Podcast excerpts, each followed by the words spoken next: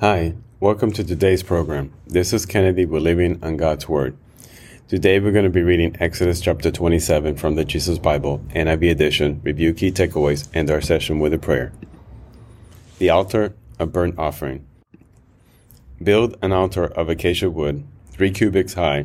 It is to be square, five cubits long, and five cubits wide.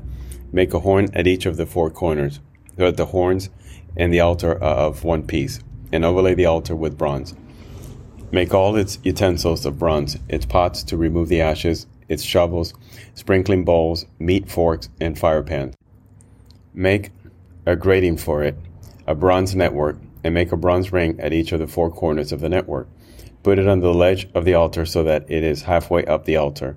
Make poles of acacia wood for the altar and overlay them with bronze.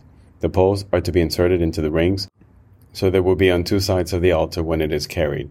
Make the altar hollow out of boards. It is to be made just as you were shown on the mountain. The courtyard. Make a courtyard for the tabernacle. The south side should be a hundred cubits long, and it is to have curtains of finely twisted linen, with twenty posts and twenty bronze bases, with silver hooks and bands on the posts. The north side should also be a hundred cubits long, and is to have curtains, with twenty posts and twenty bronze bases, and with silver hooks and bands on the post. The west of the courtyard should be fifty cubits wide, and have curtains with ten posts and ten bases. On the east end, towards the sunrise, the courtyard should be also fifty cubits wide, curtains fifteen cubits long, as to be on one side of the entrance with three posts and three bases. And curtains fifteen cubits long are to be on the other side with three posts and three bases. For the entrance to the courtyard, provide a curtain twenty cubit long of blue, purple, scarlet yarn, finely twisted linen, the work of an embroiderer, with four posts and four bases. All the posts around the courtyard are to have silver bands and hooks and bronze bases.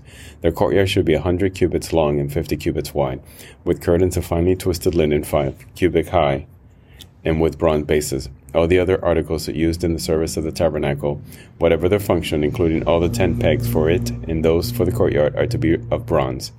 Oil for the lampstand. Command the Israelites to bring you clear oil of pressed olives for the light, so that the lamps may be kept burning.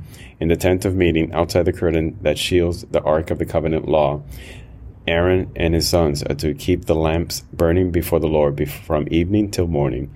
This is to be a lasting ordinance among the Israelites for the generations to come. This is the end of Exodus chapter 27. So we see here that God continues the instruction on how to construct the tabernacle. Uh, we're now receiving the instruction for the altar uh, of burnt offering and also for the courtyard. So let us end with a short prayer. Father God, thank you for your amazing words.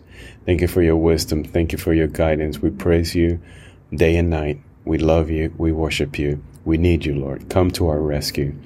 Lord, send the Holy Spirit to be with us, to protect us, to keep us until the day we come back to you, Lord. We ask this in Jesus' name. Amen. This concludes today's reading and interpretation of Exodus chapter 27. We hope that you will join us again tomorrow. God bless you. This is Kennedy, your brother in Christ, always.